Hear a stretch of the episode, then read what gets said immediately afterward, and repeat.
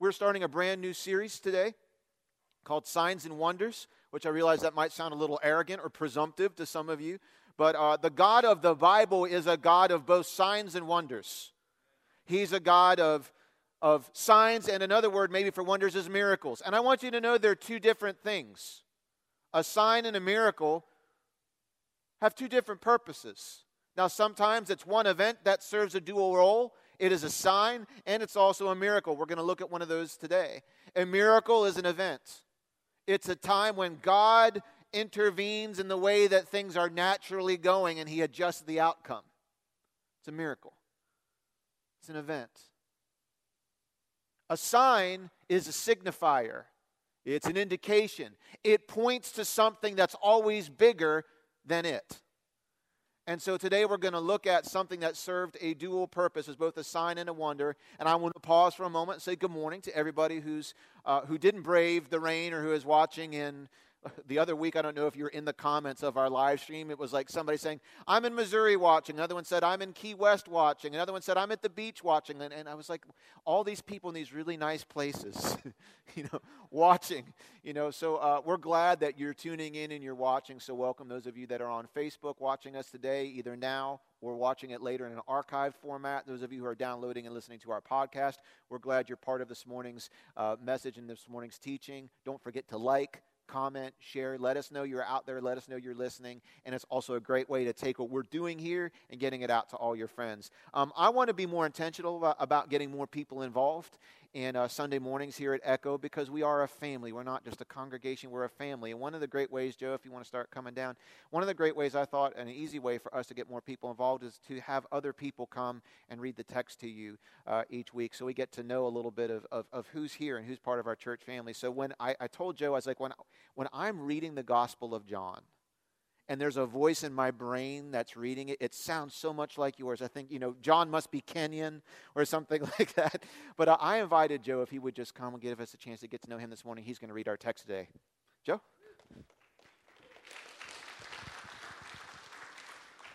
Good morning, everyone. Uh, as you heard, I'm Joseph Nganga. That last name is not indigenous to the Americas. Um, it is indeed a Kenyan name. Uh, I am married to one wife. Um, her name is Teresa. Uh, she is with the kids over there. Um, and I joined Echo uh, about the second Sunday after it started. So I have seen it grow, I've seen it morph. And um, I, I, came to Christ way back in high school, uh, all boys high school. One dark evening, we had blackouts, which is not uncommon in Africa or in Kenya. Uh, just that one evening, I knew I, was, I knew my life was missing something. I knew that just trying to repent every night wasn't good enough for me. I, need, I knew those, I needed a silver bullet that could cure it all, and I found salvation. So uh, I served at the sound booth with the rest of my colleagues there we not noticed unless something goes wrong, and then every head goes like that. Uh, anyways, like back to what I'm supposed to be doing. Uh, our reading today is from John chapter 2, verse 1 to 12. So if you could turn with me or swipe with me, uh, we're going to read together. Uh, the next day, there was a wedding celebration in the village of Cana in Galilee. Jesus' mother was there and Jesus and his disciples were also invited to the celebration. The wine supply ran out during the festivities, so Jesus' mother told him, They have no more wine. Dear woman, that's not my problem, Jesus replied. My time has not yet come. But his mother told the servants, Do whatever he tells you. Standing ne- nearby were six stone water jars used for Jewish ceremonial washing. Each could hold 20 to 30 gallons. Jesus told the servants, Fill the jars with water. When the jars had been filled, he said, Now dip some out and take it to the master of ceremonies. So the servants followed his instructions. When the master of ceremonies tasted the water that was now wine, not knowing where it, where it, it come from, though of course the servants knew, he called the bridegroom over A host always serves the best wine first, he said. Then, when everyone has had a lot to drink, he brings out the less expensive wine. But you have kept the best until now. Thank you.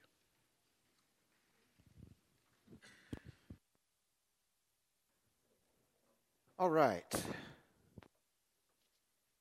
The key to understanding what's going on here is found in verse 11. It's found in verse 11. What Jesus did here in Cana of Galilee was the first of the signs through which he revealed his glory, and his disciples believed in him. It's interesting. The writer John calls this miracle of water being turned into wine, he doesn't just call it a miracle, he calls it a sign. To be sure, it was a miracle. But what John is telling us that the miracle is more than just what it appears to be. It is a sign, it's an indication. It's a signifier of something much grander, much larger, much more cosmic and eternal in its impact than just helping a wild party to go on a few more days. The big idea, or a big idea, that I want to build on today is this it's in your notes is that Jesus' primary motivation in performing miracles is not to display his love, but to deepen our faith in him. Jesus' primary motivation in doing miracles is not to display his love, but to deepen our faith in him. You understand you're going to run into a problem if you think God hands out miracles to the people he loves more than others. Because I don't know about you, but I've not seen Every request I put into God answered the way I asked.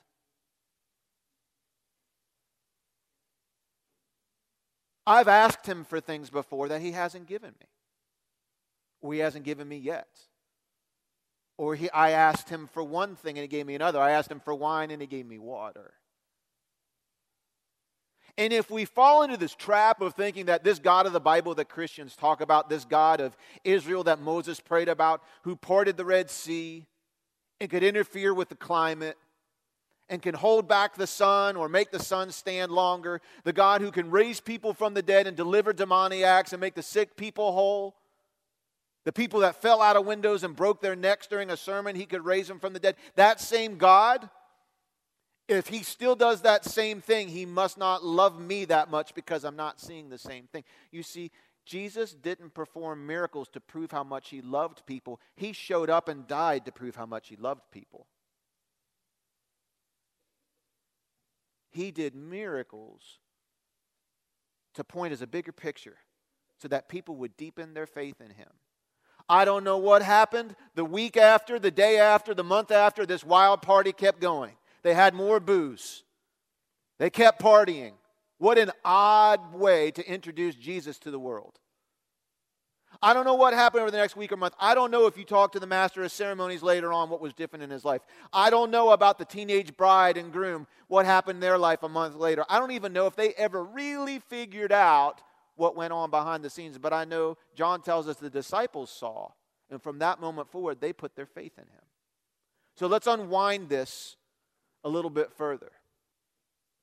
This is a wedding feast in Cana of Galilee. It's wedding season. It's wedding season at Echo, apparently. I mean, this week, the books are full. Carrie and Jean are getting married on Sunday morning. Paul and Sherry are getting married on Saturday afternoon. Come hurricane or rain, we're going to get them married. And I want you to understand back in the day, these ancient weddings were supposed to be the greatest, most joyful, most memorable occasion that anybody could ever experience. Probably between two 14 year olds. They got married young back in the day.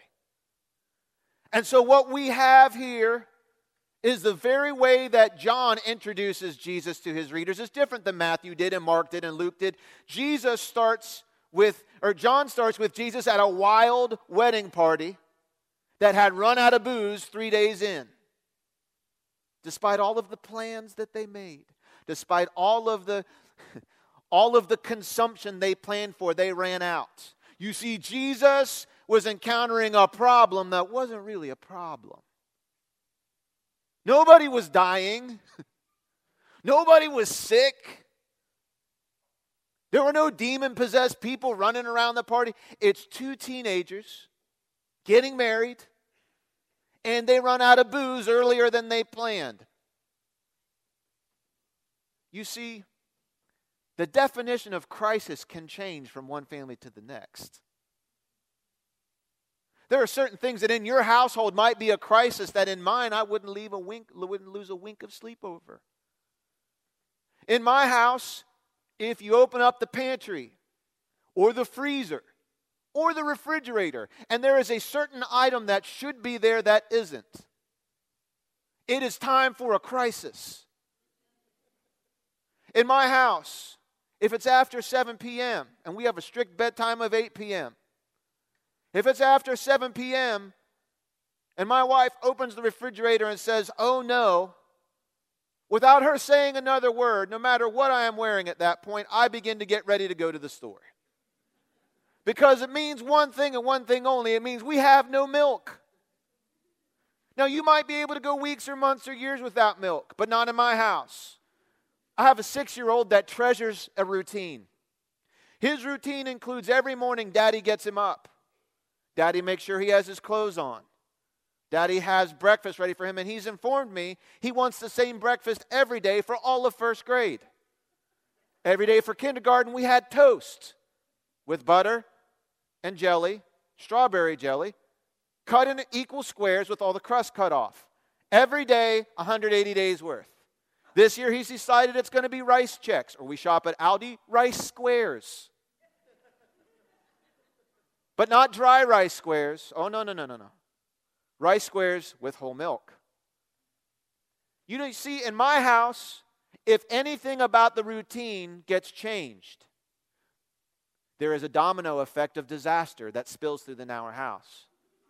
If there's no milk and my six year old comes to the table, the mood immediately changes to one of betrayal.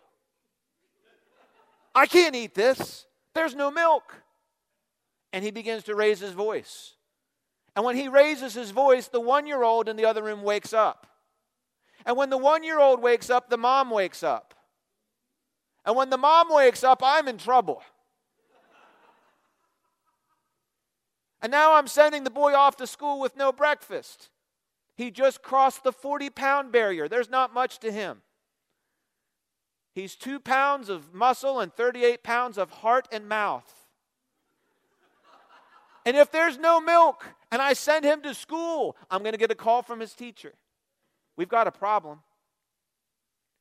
Your son's lying motionless on the floor. We're putting the pencil in his fingers and it just falls out. He insists he can't do any work today because you didn't get milk. I don't know what things, if they're missing from your refrigerator or your pantry, demand an immediate trip to the store. But in my house, when my wife says, Oh no, I don't care what time it is, and even if I'm wearing a mismatched t shirt and shorts and socks and sandals, it means a trip to the store no matter how silly I look or how much of an inconvenience it is. I just know that if I don't do something, there's going to be a problem in the culture of the Nauer household. You see, Jesus was at a party. And at the party, they had run out of booze. Now, that wasn't a problem to Jesus, but it was a problem for the bride and the groom, or it was about to be when they sobered up and realized it had gone dry. You see, they lived in a shame and honor culture. And if you embarrassed your family, if you disgraced the host, if you embarrassed your guest by not providing for them what you said that you would, it would take years and maybe generations to live it down. And Jesus' mother, who probably is a type A personality, figures out they've run out of wine and she comes to Jesus and she says, There's no more wine. Do something. What's she really saying? Here's what she's saying Jesus, this is supposed to be the most joyful, greatest day in the lives of these two young people. But something's about to happen that's going to leave this day being less than joyful. It is going to become a disastrous disgrace unless you do something. And Jesus, with a tender heart, turns to his, wife, to, to his mom, calls her woman. This is not something, fellows, you should take and apply to your life. He says, Woman, what does that have to do with me? It's not my problem. It's not my crisis, not on my itinerary, not on my schedule. My time has not yet come. Now, what's he saying here? Probably a couple different layered things. Does it sound like he's excited about responding? No. Does it sound like he thinks it's an emergency? No. Does he agree to get involved? No. But what's the next thing Mary says? She turns to the servants and she says, Whatever he tells you to do, do it. It might look silly. It might look crazy. It might make you feel awkward. You might not be ready for it. But whatever he tells you to do, do it. Where did she come up with the idea from that little remark of Jesus that he had agreed to get involved? I love what Bishop T.D. Jakes says about what she was doing here. I was listening to his sermon on this text.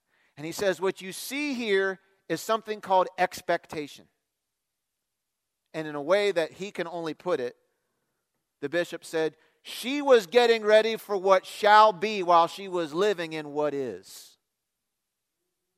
She, in her mind and in her heart, I don't know how she knew. We could talk about that all day. But she knew I've gone to Jesus, I've told him about the problem. Now I'm going to get ready for him to get involved. And for all we can tell, she exited the scene at that point. I don't know. What is Jesus saying when he's saying, Woman, this is not my problem. My time has not yet come. Everywhere else in John, where Jesus says, My time has not yet come, what's he talking about? Everywhere else, because he talks, there's at least four or five other times he says, My time has not yet come. What's he talking about? His death, death on the cross. Now, this passage is commonly interpreted when he says, My time has not yet come, to mean the time for me to step out of the shadows into my public ministry. It's not my time to let people know that I am the Son of God and I'm here to do miracles and I'm here to, to seek and save the lost. A lot of people interpret it that way. He's, he's telling her, Why are you involving me? It's not time for me to go public with what I can do yet. Is it possible he was speaking to both things? Here's what he's really saying He's saying, Mom, this miracle is not on my calendar. This is not ultimately why I came here. This is not my problem. This is not a crisis. This is not an emergency. However, but because of who you are to me, because of your faith, because you asked, I will get involved. And maybe there's another thing he's thinking of too. And we'll save that to the end, but file that away. Maybe he is also saying, Why are you asking me to spare two unprepared people the embarrassment and the disgrace of a party gone wrong. It's not my time to die yet. Maybe he also meant that too. But what else do we see here? She says to the servants, what she say? What does she tell the servants to do? Do whatever he tells you. And then Jesus gives them some instructions. Now, what did they need? What did they need? Wine again, why, why they picked this passage so difficult to walk through. You know, it's like why of all the things you could have picked for an evangelical church to study through, the very first miracle is about alcohol. But um, we'll leave that for another day. But what did they need? They needed more Wine. What does Jesus tell the servants to go get? Are you with me? What did they need? Wine. That's what they needed, right? Didn't need water. But what does he tell them to go get? Water. Interesting. Now think about this. John gives us specific details about what things were there. And he takes the time to tell us there were six what? Six stone jars. What were they used for? Jewish ceremonial washing. Now, this is interesting. Those jars were not used for ladling out booze. They were used by Jews who followed the Old Covenant. And the Old Covenant said this God is holy, and we are flawed. And the only way you and I can approach God is if we get cleaned up first. The only way flawed people can approach God is through uh, what they had in those times a, a, a series of cleansing or purification rites and rituals. And some of those rituals would include things like blood sacrifices of animals. Other times there were, there were other things they had to do, but one common basic thing they, they believed in very heavily was, was the washing of their hands and the washing of their feet with water. And so nearby at the feast were empty six stone jars that were used to make people ceremonially clean to interact with a holy God. And what he said, and they would have used these all the time. And Jesus is saying, now look at these jars that are symbols of religion to you. I'm going to use the things that are part of your religious routine, but I'm going to redefine them and they're going to be the source of a miracle for you. What are the things you do religiously? Come to church every week by 1020? Sit in the same place? Worship the same way, pray the same way? Try and be out by a certain time, get in your car, go through your routine? If it's just a religious ritual, it's not going to bring a miracle for you. Well, I get up every day and I spend exactly 10 minutes, not 11, not 9, with Jesus. What are the things that you do religiously? I give by God exactly 10%, not 9, not 11. I give it every week. I give it every month. I give it every time I get paid. Bless God those things which become religious to us that you only view as just ceremonies, things that you can do, achievements, notches on your belt, boxes to click off. If that's all following Jesus is, it will never usher you into a place of expecting the miraculous. He says to the servants, fill them with water. How much could each of those jars hold? 20 to 30 gallons of water times six. So we're looking at upwards of how many gallons of water here? 150 to 180, right? Have you ever have you ever tried to carry a stone jar, an empty one that could hold 30 gallons of water? You're not moving those jars. He's telling the servants, you got to do a lot of work right now. Because in order to fill those six jars, what would they have to do? They'd have to take smaller buckets and they'd have to go to wherever they could get water, whether it was the well or the stream. And they'd have to fill up smaller buckets with what? With wine? No, with water. You know how much a gallon of water weighs? About eight and a third pounds. We're talking about 1,500 pounds of water that needed to be moved from the source, buckets at a time, back to these six stone jars. That's a lot of work.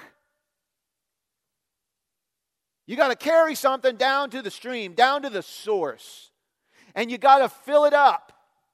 And it would be easy for them to be motivated if the moment they pulled it out of the well, it looked like wine. But they went into the source and it came up water. And they took it back and they emptied it out into the jar and it looked in there and it was still water. Why is it when you and I pray to God and we seek God and we intercede and we fast and we pray and we ask Him, God, I need wine. You know I need wine. My family needs wine. Why is it that so many times when we go to wine, He starts talking about water? God, you know I'm talking to you about my finances. Why are you talking to me about forgiveness? God, you know I need a breakthrough at work, and I've been praying and praying and praying, and why are you dealing with me about sharing my faith over here? Why is it that when we go to God and we say, God, this is my crisis, this is my emergency, He says, I hear you, and He talks to us about something that seems to have nothing to do with the miracle we really need? What happens? Why is that? Think about these servants. They didn't know who Jesus was. They just saw the faith of his mama because you see, even one person's faith in a room full of, full of dead faith can get the action going. One person. You don't have to wait for your church to get happy if you are. You don't have to wait for your church to start pressing in if you do. You don't have to wait for somebody else to start a fire and you jump on it, you be the spark. One person, one person said, Do whatever he tells you, and that was enough.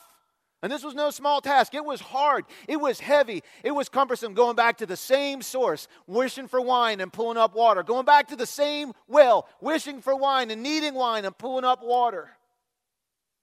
But they did it until they filled those jars to the rim with water. What are the things you've asked God for and you feel like He's being silent and talking to you about something else? Makes you feel like, God, are you hearing what I'm asking you about? I need a husband. I need a wife. Why are you talking to me about this? Have you not heard me? Maybe that's where you're at today. I know I've been there. I am there. I'm praying for God for years for a building, for Echo. I pray and I pray and I pray and I fast and I intercede. I spend hours every week doing nothing but seeking God for that. And he came back to me with some things that didn't sound like that. He said, Great, I hear you. How about you pray all over the school district this year? God, that's great. I'll get a lot of steps in if I physically walk all over the Perry Hall School District over the next 12 months and pray. That's great. That's fine. But, but we need a building, not a hike. You know, it's easy to obey God when everything comes up wine, but when it comes up water, you wonder, should I keep dipping the bucket in this well? Yeah, it's easy when I'm walking with 20 or 30 people, but after the first two months, and I'm out there over my lunch break sweating through my work clothes, hiking up and down streets, just praying for the neighborhoods, praying for the community. I'd like to tell you that every time I do it, it feels inspiring and it's a spiritual high. But all I know is that whatever He tells me to do, I'm going to do it. And if that means I got to walk by myself up and down every street and pray, then I'm going to walk up and down every street and pray.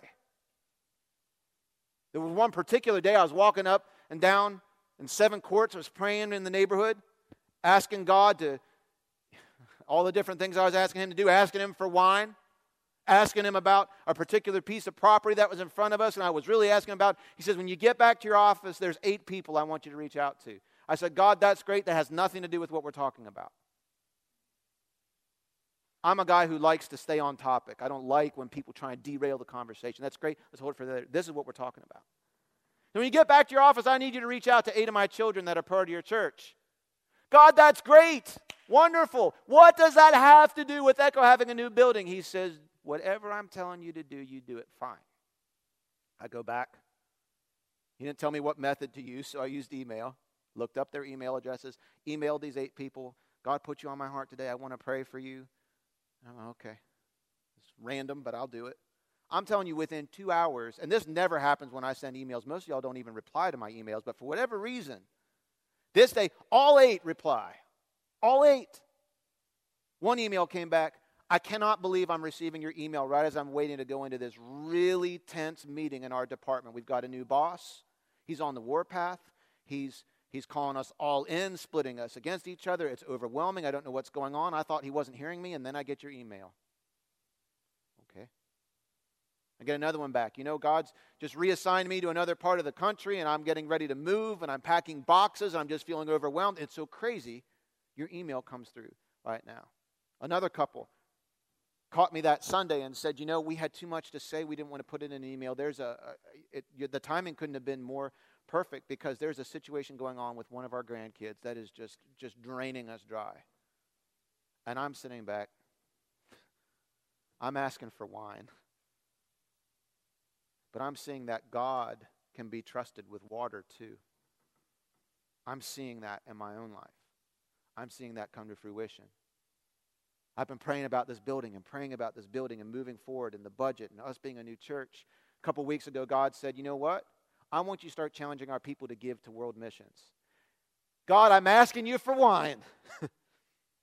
this is a generous group. They're giving of their tithes and their offerings. They're giving above and beyond that to a vision fund. You know how large our church is. We're a couple hundred people on a good day. You know those who, who give, you know those who don't. And you want me to stand up in front of that same group of people and challenge them to give more? Well, God, that doesn't make sense. You know, we need money in the budget to be able to do X, Y, Z. You know, we need money in the vision fund to do X, Y, Z. World missions, too. We give, but it's not like our challenge them to give. God, I'm asking you for wine. Why are you talking to me about carrying water? Okay. So I started having people share testimony about missions. When missionaries started to call me, because in, in the Assemblies of God world, when a church becomes a sovereign church, that means you can now make a decision about where you want to give mission support to. And so missionaries tend to find out very quickly when a new church starts. And so I've gotten lots of letters and emails and phone calls, and, and it, not in a bad way, in a really good way, because they depend upon churches for support. And so I'm getting overwhelmed with more requests, and I'm looking at our checking account, and I'm looking at what comes in for missions, and I'm thinking, where is this all going to come from? We need to do this, and how, how's it going to happen? And Lord, I'm asking you for wine, and you're telling me, okay, fine. I'll do it. I'll carry the bucket. And for the last few weeks, you've heard testimonies from different people from our team. You've heard updates about some missionaries, opportunities we've had to support them. I was looking back over the last fiscal year prior to this one. We're like 10 weeks in or so to this current fiscal year. Over the previous 52 weeks, this church gave $6,000 to world missions. And over the, over the last three weeks, you've given over $6,000 to world missions. And we're able to start sending money all over the world to missionaries who are building churches in cities where there is none. It's been the difference maker in getting some people who are itinerating or trying to, re, trying to raise their support. With our support, they're now allowed to now buy plane tickets and go back to the field and get back to work. And here I am saying, God, but we need X, Y, we need wine. And he's saying, here's water. God, here's what I need. Okay, here's what you need to carry. Because what's happening while we're carrying that water back and forth, wishing for one. What's happening when you say, you know what, even though I don't see it changing, I don't see my miracle coming, and I'm still going back to the same source. I'm praying the same prayers. I'm going to the same church. I'm digging in my Bible the same way. I'm worshiping the same way. I'm going back to the same source, and I'm seeing water, not wine. What's happening is you are becoming committed to your vision, whether or not you see anything change. There is a depth there's a militancy in your heart about saying, But you know what? God spoke to me. And God put a vision in my heart to be healed. God put a vision in my heart to have a healthy marriage. God put a vision in my heart to be debt free. God put a vision in my heart to do this. And even though it doesn't look like it's going through right now, I am committed to the vision because the enemy will come to you while you're carrying water and he'll say, Where is your God?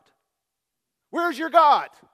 Didn't you tell me you had a word from the Lord? Where is He? Why are you busying yourself carrying the things that you could have gotten on your own without God? You could have gotten water without Him.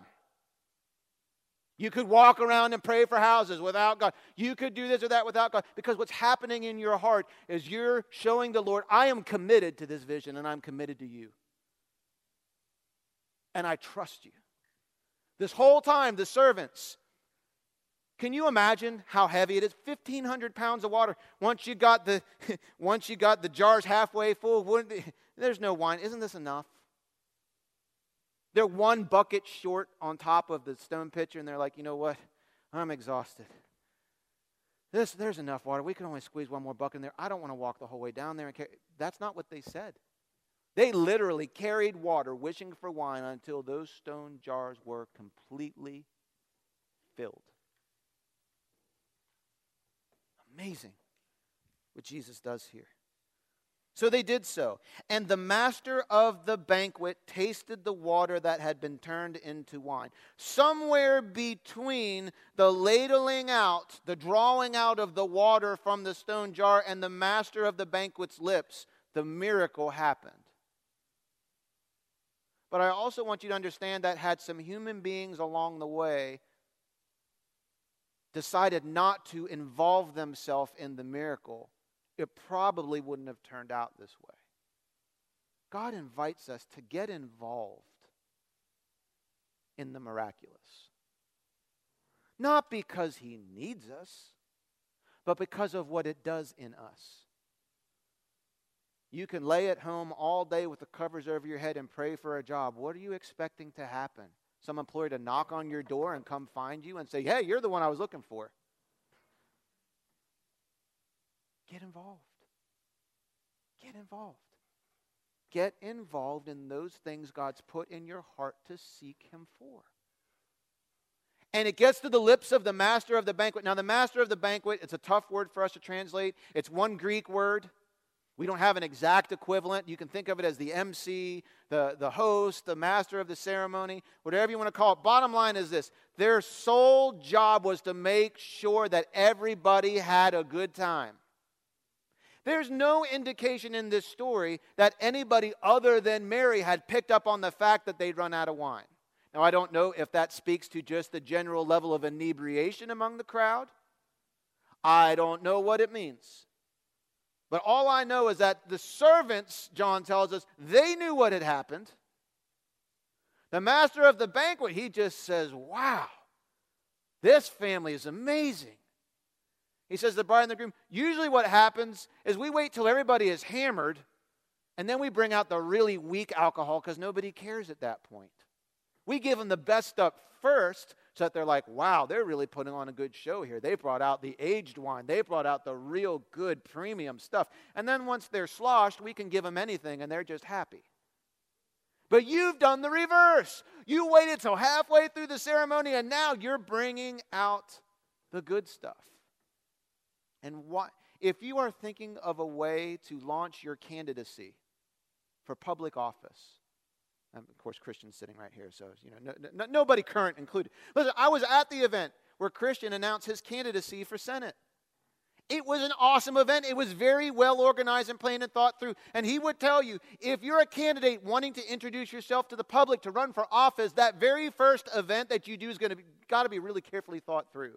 Everything about the environment, everything about the event, everything about how it looks, feels, and sounds needs to introduce people what you're all about. What you're all about, getting your message out there in as many different ways as you can, very clear, very controlled. And here's Jesus' first event.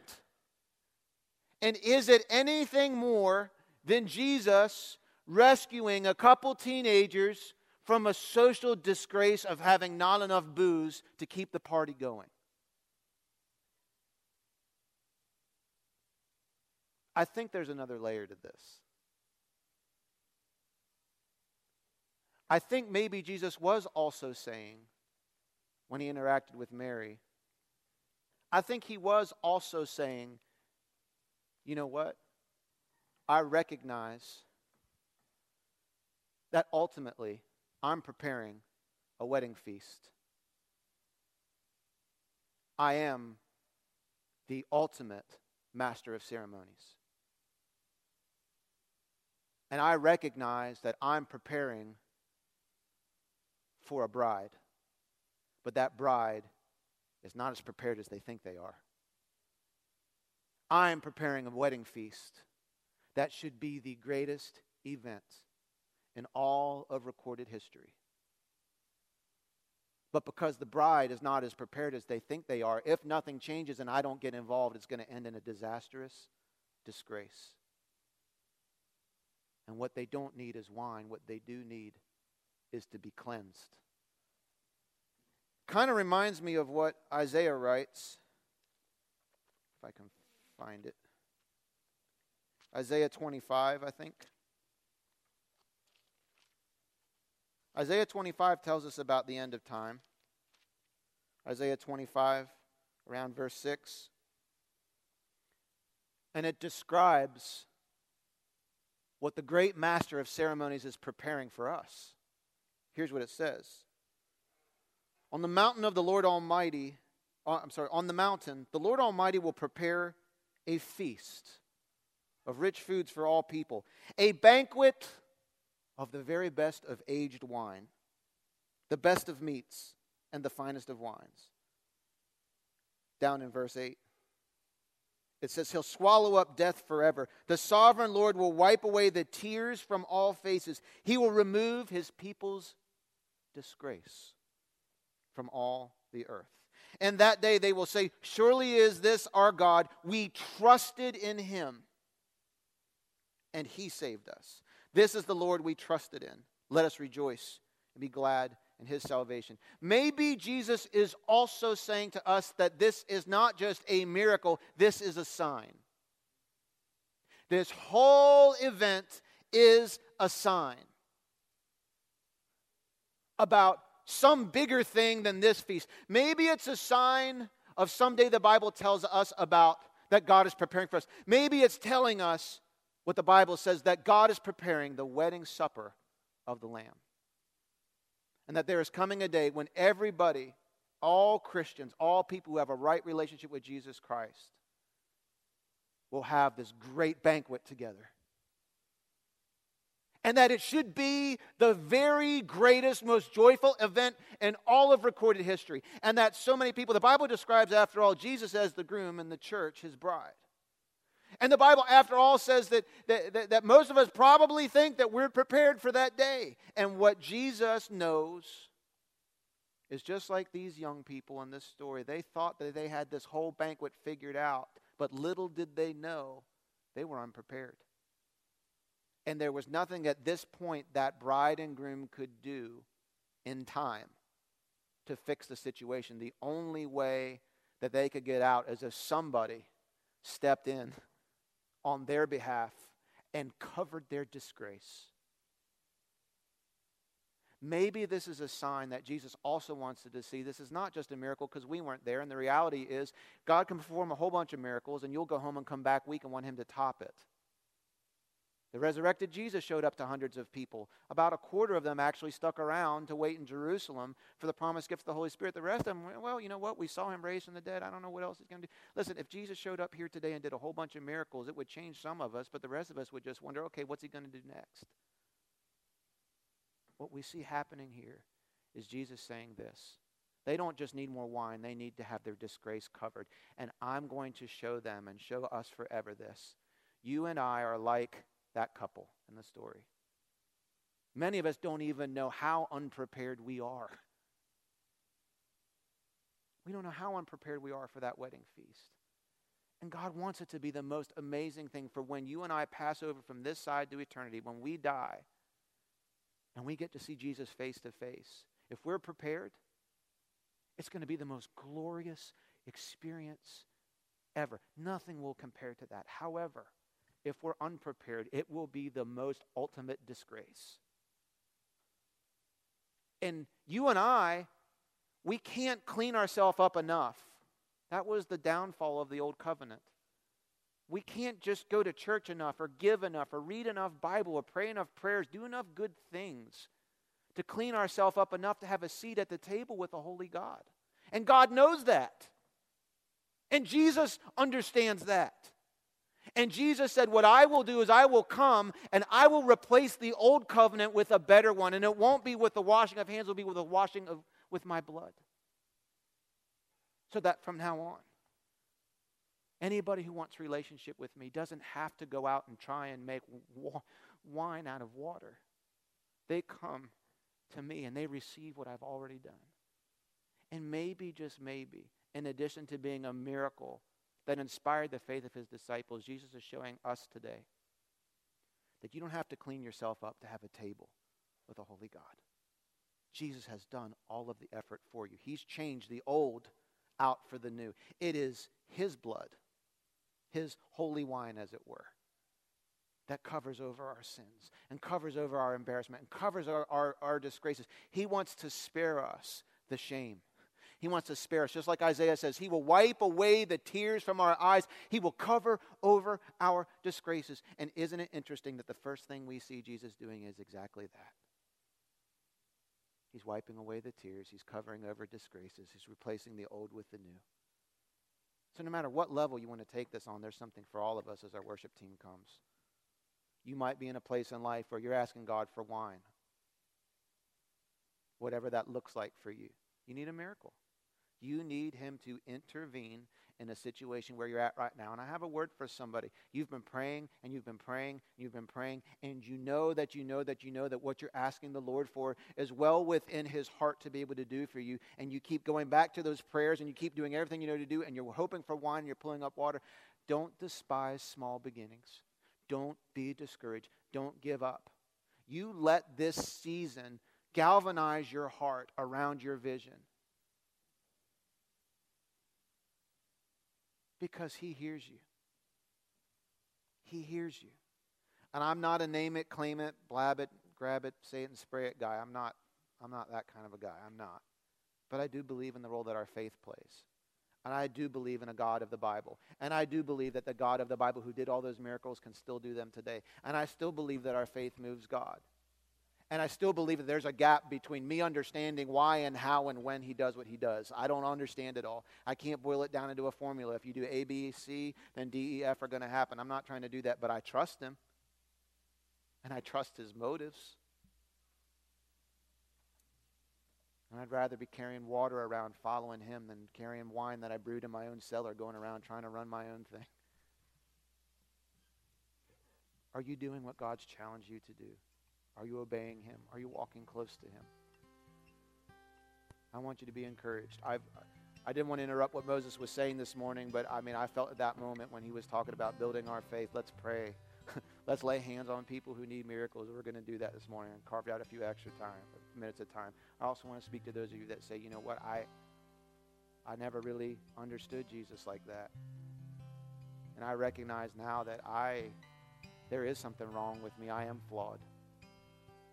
I don't know why I work as hard as I do. I don't know why I worry about how I look. I don't know why, at the end of the day, I'm I'm, I'm always feeling like I don't measure up. I don't, I, I don't know why I obsess over some of the things that I do, but there must be something deep inside of me that's not satisfied.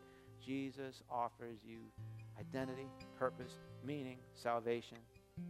He doesn't want you to feel disgraced or embarrassed. He doesn't want you to carry this load of life without Him by your side. It just requires that you come to Him and you admit, you admit, hey, I, I'm flawed and I need a holy God to clean, to clean me. You have to believe that Jesus is the one who has paid the price for you, that he has replaced the old with the new, that his blood, when he hung on the cross and he died and he rose from the dead, that that was the payment. God says, hey, sin, the penalty of sin is death. Jesus said, all right, I'll write that check for everybody. I'm the only one who can do it. He wrote the check. He paid with his life. He gave the receipt of his resurrection, and God accepted payment. Well, I couldn't do that for myself. Exactly. You just accept what he's done over your life. And you have to choose Him to be your Lord and Savior. You have to accept, believe, and choose. If you're ready to make that decision today, it would be my honor to pray with you. Let's bow our head and close our eyes. Prayer team, you can come to your places as I pray. If you're ready to make a decision to follow Jesus, you can pray a simple prayer that says this Jesus, I admit that I have fallen short of the standard you set for our lives. I'm flawed and broken. But I believe in who you are, Jesus. You are the Son of God. You lived the life I should have lived. You died the death I deserve to die as my substitute in my place. so that I could be accepted by God, not on my resume or for my sake, but Jesus on your resume and for your sake. I choose you to be my Lord. This means I step off of the throne of my life and I invite you to sit in its place. I welcome you into my life. I receive forgiveness. In your name I pray. You're willing and able, I want you to stand with me. I also know this.